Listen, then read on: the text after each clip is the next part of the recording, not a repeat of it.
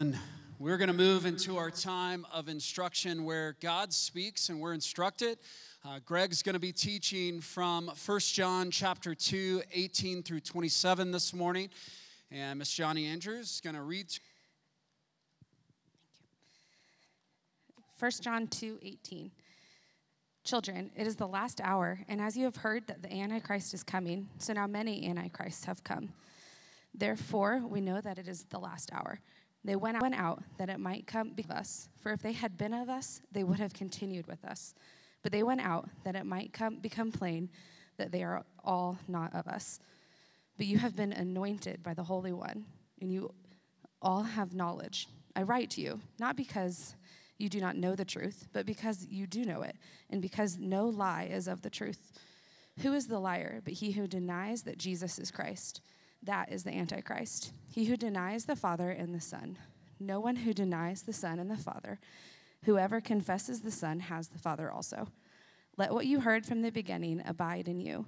If what you heard from the beginning abides in you, then you too will abide in the Son and in the Father. And this is the promise that he made to us, eternal life. Abides in things to you about those who are trying to deceive you. But the anointing that you received from him abides in you, and you have no need that anyone should teach you. But as his anointing teaches you about everything and is true and is no lie, just as it has taught you your truth. Let's pray. God, thank you for your truth, for the word, that it is living and active, and that we're able to hear from you every time we open these pages. Thank you for the words that you've laid on Greg's heart. I pray that they would be of you, and that they would be that they would penetrate into our hearts, and that we would grow closer to you and experience you this morning. I pray for our church that we would live in your truth, and that we would not be deceived, and that we'd be confident that through knowing you, that we know the truth.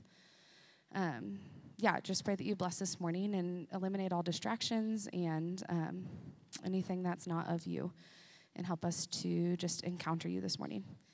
We love you. Amen. Testing. Thank you, Johnny. Well, it's good to be with you this morning. Just look at you for a second.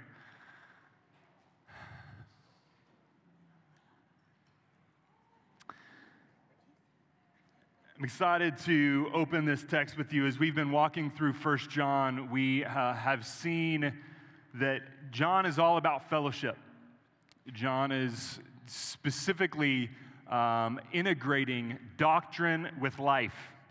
He is teaching us firm doctrine, but he is also expanding that doctrine, not just to theoretical knowledge, but its impact on our lives, its impact on our relationships, its impact on our relationship with God, and how these two things, doctrine or knowledge or truth, and intimacy, fellowship, relationship, are integrated. They're not going to be things. They are one thing, and this is what John is going to be specifically talking through today in 18 through 27. We've been talking about fellowship with God, and that sin or darkness, as we've walked through the life, this breaks our fellowship with God, that we walk in darkness as we've walked through the last few weeks, of what does it look like to be in the battle of sin, and to walk in holiness and truth. Today is going to take a little bit of a different turn. So John has been talking about somewhat of a holy living that we experience now. He's going a little bit more inward and talking about our relationship in the church, our relationship with one another, our relationship together as the body of Christ. And so it's a transition from me and my relationship with God to us and our relationship with God, which is what the whole talk about has been about, but he's been leading us to this point. So we're going to talk about two things today, and we're going to talk about multiple things within them, but the essence of these two things are declaration or denial. Okay, declaration is in his body. Are we going to declare the truth? Are we going to declare who Christ is in his body? in his flesh, in his salvation, in his promise, in his character, in his being, in his fellowship with God. The list goes on. Or are we going to deny those things? Are we going to deny who Christ is, that he was in the flesh, his body, his fellowship with God, his promise of eternal life? Okay, we're either going to declare or we're going to deny. Is that clear? We can stop there? No. Okay. So what I'm going to do is I'm going to walk us through this text. And if you have your Bible, please open it, read it, follow along with me. We're going to look at other scriptures that will be on the screen that we can reference. But this is going to push us to the reality of Jesus being embodied. Jesus is present here. Okay, Jesus is present in our gathering together. We're going to declare that together. Just so you know, we're not going to deny, we're going to declare. Verse 18, children, it is the last hour. And as you have heard that the Antichrist is coming, so now many Antichrists have come. Therefore, we know that it is the last hour. He starts off by first saying, hey, the time is near. The time is coming. This is the last hour. Now, we can take two interpretations of this and say, like, it's fundamentally the last hour, as in, like, chronological time of, like, the span of time of John saying, Jesus is coming right now, which he didn't. Or we can say it's an epic. It's a span of time, okay? And this is the interpretation that I would say is a both and, okay? I would say John is saying, yes, that is to come. Quoting Jesus, no one knows the time or the hour that is to come. That no one knows that, but yet be ready. Over and over and over we see in the Gospels Jesus saying, the time is near, the time is near, the time is near. And we see in 1 Peter him saying, like, there's going to be people who make fun of you about this last hour, this last time, that Jesus hasn't come back yet, so are you sure you really want to believe that he's promising to come back? And we may, like, slough that off of, like, that's no big deal. But if you're like me, it's like, it's a little frustrating. It's like, it's always like, hey, we're going to, confession, okay? I wasn't planning on doing this. It's almost like, we told Micah, our middle child, that we were going to get him a basketball hoop for his birthday. His birthday was in June. Okay, we forgot this basketball hoop like 2 weeks ago. Okay, we fulfilled the promise, but he had asked. Seriously, he probably asked once a week for that whole span of time. And you can look at me right now, you could judge me hard, okay?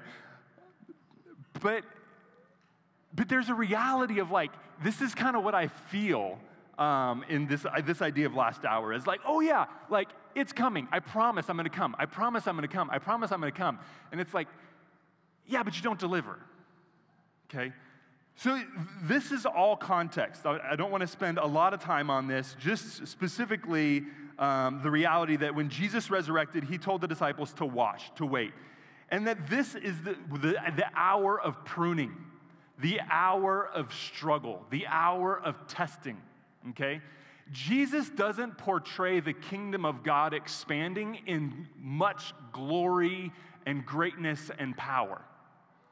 He says the kingdom is unshakable, the kingdom will expand, but the kingdom is gonna, there's wolves. It's gonna be a battle. Ephesians talks about this from there's a spiritual battle. There's a war going on that we experience. So I want all this to say, this is context, okay? Prepping us for the rest of the passage, that this is the hour of testing, if you want to say. This is the time of testing for us, for John, for his church. Why is it testing? Why is it this struggle that they're experiencing? Verse 19, they went out from us, but they were not of us. Or if they had been of us, they would have continued with us. But they went out that it might be complained that they are. This verse is to us. How many of you guys have heard this verse before? Okay. This verse is typically quoted apart from everything else. And that's good systematic theology, but bad biblical theology. Or a break. This verse is expressing a breaking or a breaking of the declaration of God, okay? It's breaking fellowship with the church. That's what it is. People are leaving the fellowship of the church. They are denying the church. They're not declaring that the church is true or that they want to have fellowship with the church. They're denying the church. If you have been in the church for any length of time, there's a reality of, man, this is a hard battle. That there are people who are in the church, but then speak against it, or deny it, or eventually turn away. And this was a struggle, battling. This was a struggle for the church. They were really wrestling and battling with this feeling of loss of relationship. And I want to normalize that for us in that our relationship with the church, I just want to say it plainly, your relationship with the church, a church, matters. Your relationship with the church matters. It's not just a periphery thing. This is something that is fundamental for John. And he describes it in this way. They went out from us, but they were not of us. Basically, that there were people internally, there were people among, but they left. And then there were people who were of, who declared, who owned, who stood fast. And for John, there's no middle ground. There's either you're going to declare it and own it, or you're going to deny it and you're going to leave it. It's one or the other. The way that John talks about it is they were not of us. For if they had been of us, they would have continued with us. But they went out that it might become plain that they are not of us. That word plain is really interesting, right? It might become evident, clear. It might become observable. It might become clear. Who was declaring? Who was denying? And so either we're or declaring in a bond, in truth, or we're denying and we're severing, we're breaking.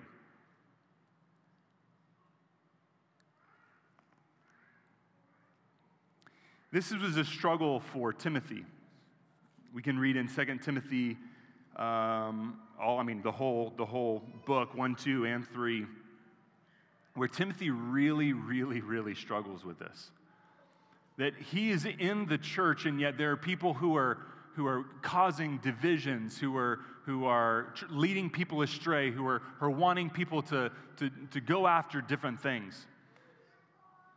And Paul writes to comfort Timothy, and he tells him to hold fast to the truth, to hold fast to what God has declared. That there are going to be people that leave. Let them go. That's the sign of the times. It's what is real in the last time. There's going to be a sifting. I want to tell you two stories. One for me of leaving the church, quote unquote. And they're very different stories, but they're, yeah. First one, I was 16 years old, and I associated leaving the church with leaving Jesus.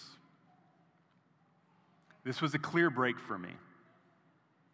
I fundamentally said, I'm done. I don't want it anymore. Hypocrisy, the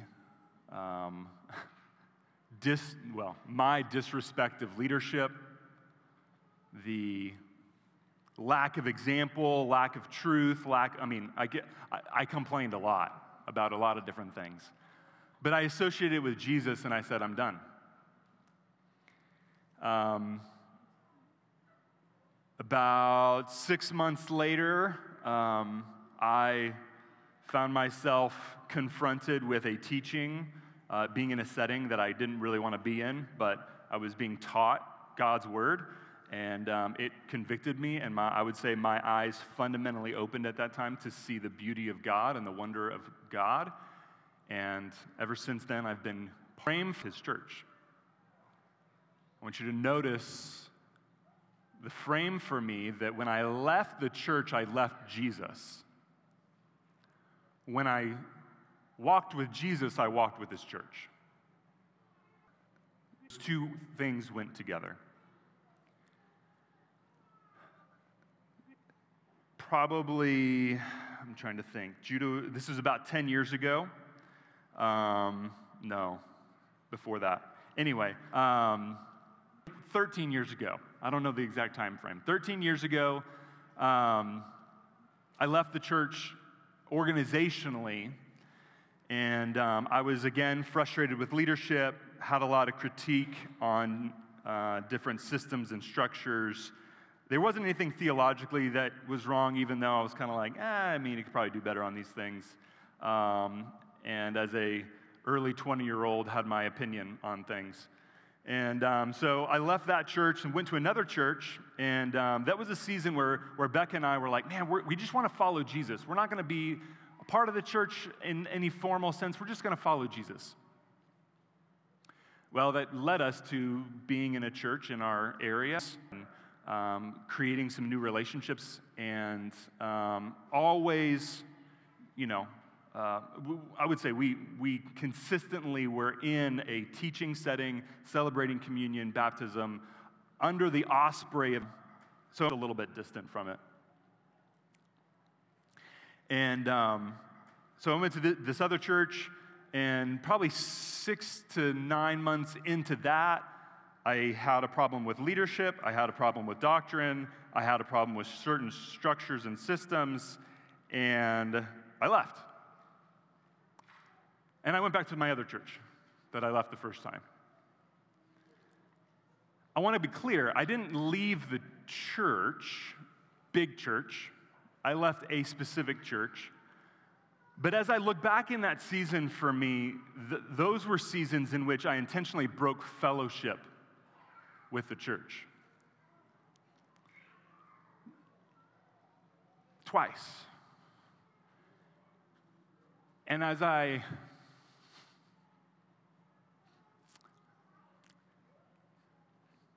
As I think about that now, it grieves me because I was expressing division, hurt, decay, death towards God's people. I didn't have a good reason for it. I just didn't like it.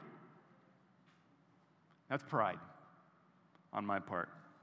It's arrogance on my part.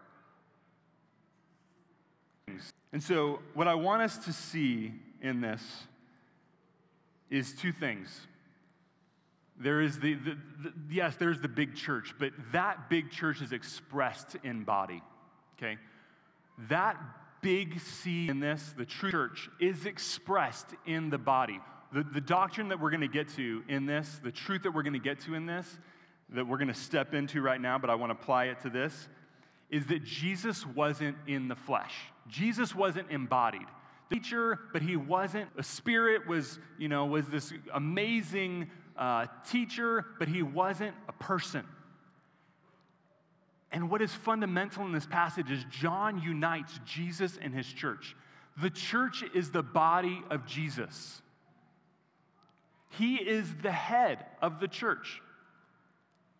This isn't just something that's like, oh yeah, that's a great idea. This is fundamental for John. You're either of it, you're of Jesus, and therefore of the church, or you're going to break fellowship with it. You're going to leave it. There's no way around it.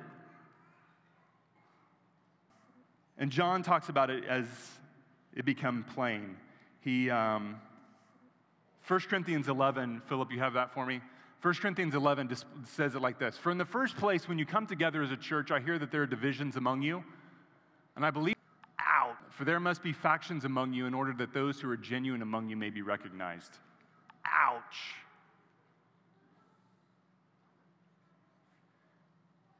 When there are divisions in the church, I don't care what it's about, it reveals you. On both sides, for both parties, it reveals, it's plain, it's clear. Verse 20,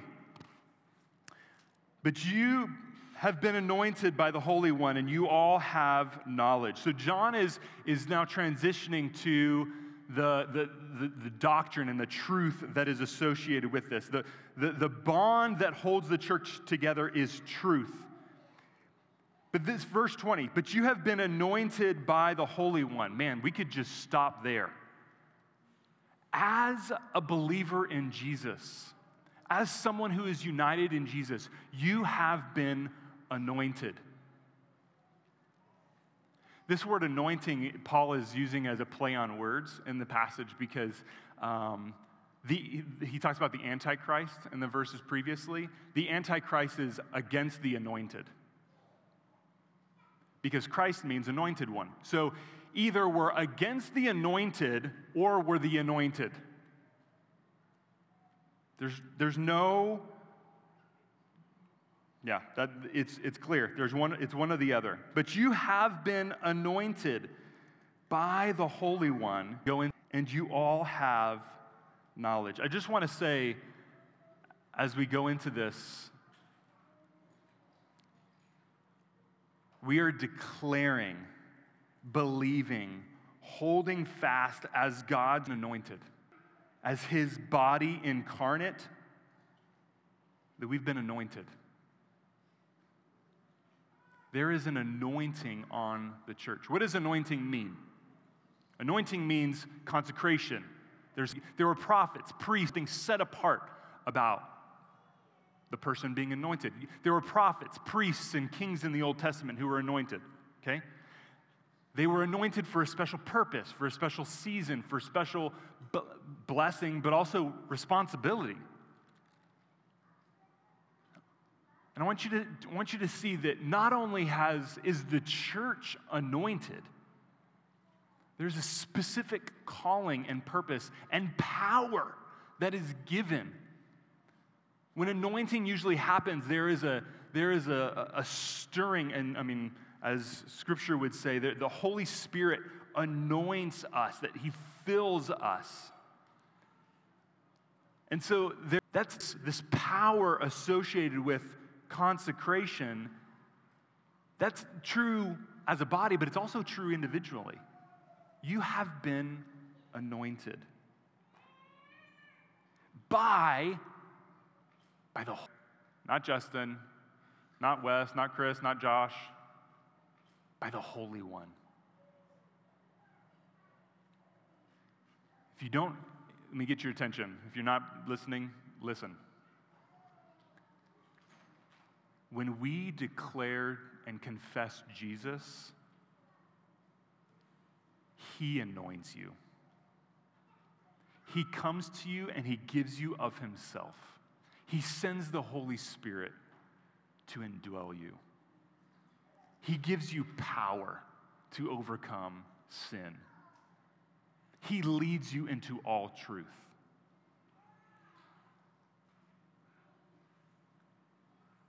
This is really important. And it's important because the division that this church was experiencing was a division that there were special people who heard from God differently. You know, the special ones. They had a knowledge, they had an experience, maybe they would even say by the Holy Spirit, that has led them to this new revelation and truth. Or this different manifestation that God has led me to this. And Paul's saying, you may claim that, that's great. But, you know, Victor and Todd and Johnny and John and, you know, Adam, they're just as anointed. Sorry, this is the point. What does this do, church? What does this do? It equalizes the playing field for us, right? If you've been anointed and I've been anointed and we have been anointed and being bound together in the declaration of Jesus, me or you, then there's not someone who's greater than me or you. Again, I'll go back to this idea of division. One of the main critiques that we've heard at myself when people have left has been a critique of Justin or myself. And what I think is interesting with John in this is he equalizes that. He says, no, when someone leaves, it's not about leadership. When someone leaves, it's about Jesus. It's about us. It's about a body that is greater than one person. Because that one person is Jesus, and His body is expressed throughout. So, we've been anointed, and I write to you not because you do not know the truth, but because you know it, because no lie is of the truth. So he's just, again, emphasizing this idea that there's a truth to hold to. Who is the liar but he who denies that Jesus is the Christ? This is the Antichrist, he who denies the Father and the Son. Okay, this is the crux. This is where they deny life come together. This is where the church and Jesus come together. They deny that Jesus is the Christ. Okay, verse 22. This is the Antichrist, he who denies the Father and the Son. They deny Jesus. In 2 John 7, give me that one. For many deceivers have gone out into the world, those who do not confess the coming of Jesus Christ in the flesh. Such a one is a deceiver and the Antichrist. John is coming against those who would say, Jesus isn't a real person. Jesus wasn't, I mean, he was great, but He wasn't really in the flesh. And again, the church is the body of Jesus. You see how these things are related? The flesh of Jesus, denying the flesh of Jesus, that He wasn't human and that Jesus isn't made human, made flesh by us, His church. These things are fundamentally related. I didn't read this in any commentary. This is my special revelation for you, okay? But it's the reality, church, that you and I are the body of our Lord. Do we see that in Scripture? Do we see the church as the body of Christ in Scripture? Okay. And here's why I ask that. I don't ask that like rhetorically, because John is going to say this: no one who denies the Father has no one who denies the Son is Father. Verse 24: let what you heard from the beginning abide in you. If what you heard from the beginning abides in you, then you too will abide in the Son and in the Father. John repeats this phrase, what you heard from the beginning. John is saying, yeah, okay, and this is really, really important.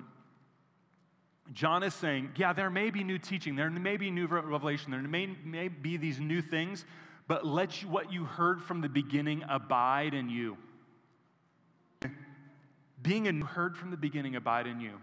There's this relationship between being anointed by the Holy Spirit and having this indwelling, mystical relationship with God that He fills us and He gives us words and He gives us knowledge and He gives us understanding. And that is true. Those things are true. But many people who have that orientation, disposition, maybe have a little distance from what they heard from the beginning. And they say, no, I've been anointed. I know all things. How does he say it here? I write these things to you that you, verse 27, you have no need that anyone should teach you, but as his anointing teaches you about everything and is true and is no lie, just as it is taught you, abide in him. I don't need anybody to teach me. I don't need anybody to teach me. I got the Holy Spirit. He's going to lead me into truth. There have Quakers being full schisms in the church by this line of thinking, Quakers being one of them. That as I'm anointed by the Holy Spirit and have this power, then I'm going to deny what I've heard from the beginning. But yet John says, let what you heard from the beginning abide in you. Continually, ongoing. I think this is, let me be really clear on this. In my Christian life, there are always two things in balance, okay? Discerning and hearing and listening to the Lord and being grounded in His Word.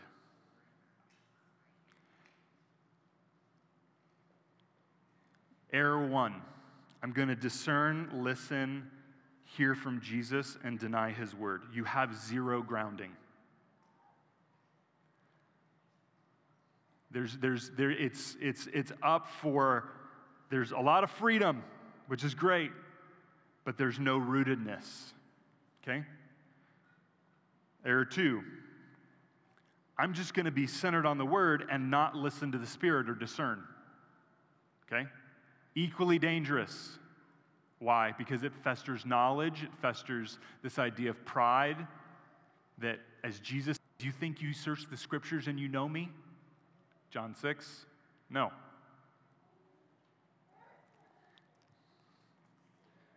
A relationship with God does not mean that I read the Bible. A relationship with God means a dynamic of fellowship with Him and fellowship with His body. So this is what John is communicating, is these two realities of how do we combat doctrine, okay? This is the point. We combat doctrine by two things. One, we discern and we perceive the anointing that God has given to us, and we are rooted in what we heard from the beginning. You guys hearing me on that? It's the Word and the Spirit. Okay, this is why this is really important. Because some of us don't read our Bibles. Or read our Bible maybe once or twice a week. Okay? Why is that? That's in the Word. A learning opportunity because we're not being rooted in the Word. We're not being grounded in the truth. As John says here, we combat those who are denying that Jesus is come in the flesh. How do we deny that Jesus is the truth? Well, let what you heard from the beginning abide in you. We could go to John 1, we could go to John 6, where John is quoting from the Gospel of John here in this relationship between the Father and the Son. Maybe you don't know that. Well, maybe we should study the book of John. This is how this works in my life. Okay, this dynamic of flesh and spirit. Before I tell you my own example, we're going to go to Hebrews chapter 5.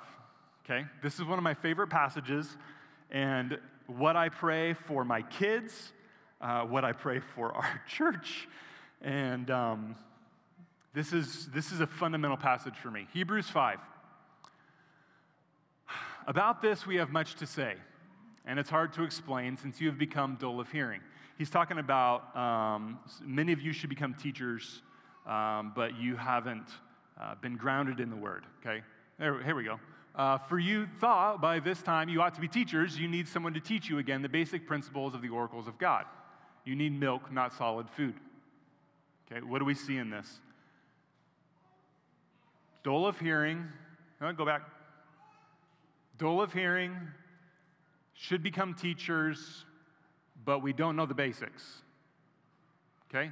For everyone who lives on milk is unskilled in the word of righteousness. I'm just going to let that sit. Your maturity depends on your skill with this,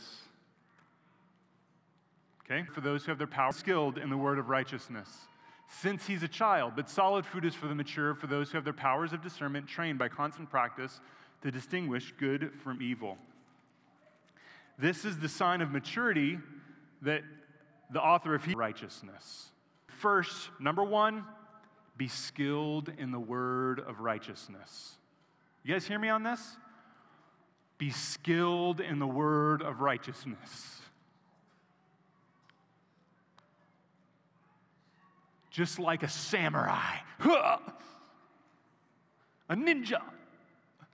I don't care who you are, do you have skill in the word of righteousness? Okay? Now, once we have skill in truth, we can have solid food for those who have their powers of discernment trained by constant practice to distinguish good from evil. It's not just skill in the truth, but now we between good and the powers and skills to discern and distinguish between good and evil. What does that require? What does discernment require? The Holy Spirit. Thank you, Chris. John is portrayed. This is the reality, church, that John is portraying here. He says, no one needs to teach you. You have the Holy Spirit. You have knowledge. Because what you've heard from the beginning, you've abided in. Therefore, let us leave the elementary doctrine of Christ and go on to maturity, not laying again a foundation of repentance from dead works, and of faith toward God, and of instruction about washings, laying on of hands, the resurrection of the dead, and eternal judgment. This we will do if God permits. For it is impossible in the case of those who have once been enlightened, who have tasted the heavenly gift, and have shared in the Holy Spirit, and have tasted the goodness of the word of God and the powers of the age to come, and then have fallen away, to restore them again to repentance, since they are crucifying once again the Son of God to their own harm and holding him up to contempt. Do you guys see a connection between this and what John's saying? Yeah.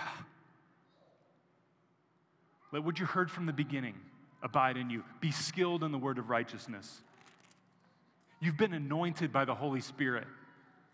Let your powers of discernment be trained by constant practice. There are people who are going to leave you and the church, and they're going to deny the Son of God, that Jesus is the Christ, and they offer him up to contempt. I said from the beginning that this is about declaration or denial. Declaration or denial. Declaring that we are one with the church, and unifying ourselves with her, or denying the church that it is Jesus' body. Declaring that Jesus is the Son of God, that he has come in the flesh. Denying that he has come in the flesh and that he is in union with the Father or the Spirit. Denying the Word or the Spirit. Declaring that we must be rooted in what we heard from the beginning, be anointed.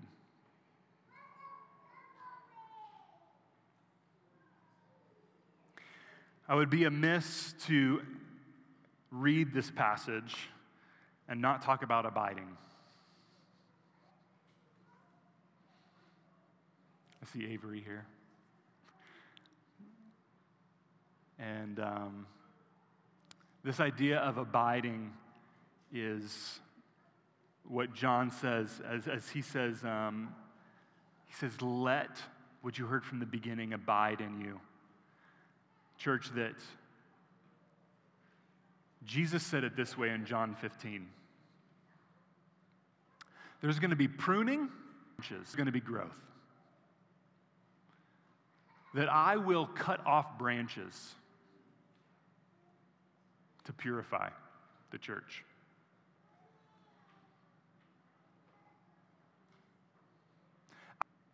Other branches to grow the church.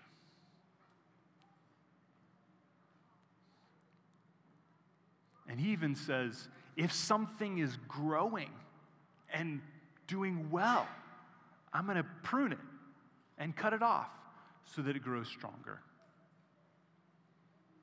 This idea of abiding in Jesus manifests itself in abiding in his church, abiding in his word, abiding in the doctrine of who he is, or denying it and being cut off.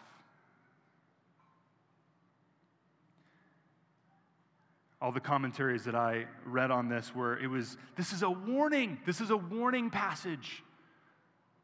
Don't do this. Be aware, be cautious of this. As well as a passage that equips us, that strengthens us, that I hope you hear. The takeaway for me from this is, am I abiding in Jesus? Okay? Am I abiding in Jesus? What does that mean, church? I'm going to repeat myself so that you get this. It means abiding in his word, abiding in his spirit, abiding in his church. That's what it means. Am I abiding or am I denying? And I'll close with this. Verse 27. But the anointing that you received from him abides in you. Verse 28.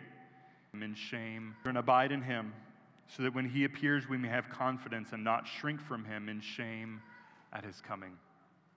Church, we have the opportunity to not just wait for the coming of Christ in fear or regret, but we have the opportunity, or being scared, or shame, as the passage says, but we have the opportunity to wait for the day of Christ with confidence. With confidence. Is confidence arising for you in your relationship with the Lord? Do you have confidence in Christ? We can have confidence and assurance in his word, in his anointing, in his spirit's work, and in his church. That's where we have confidence. Or we can shrink back. The choice is ours. Actually, the choice is yours. Because I can't make a choice for you.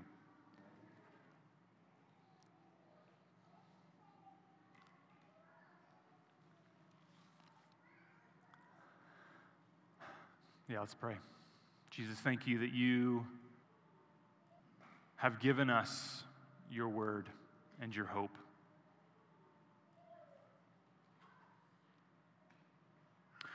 I'm going to look at me real quick. I'm going to pause, and I just want to say this all leads to the promise of eternal life.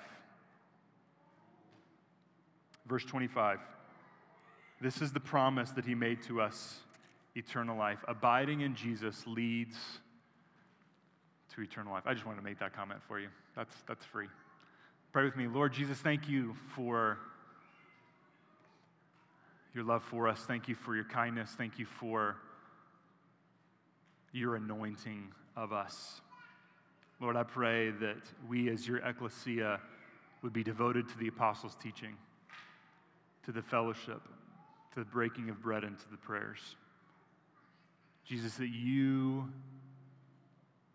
would bind us together as we declare that you are the Christ.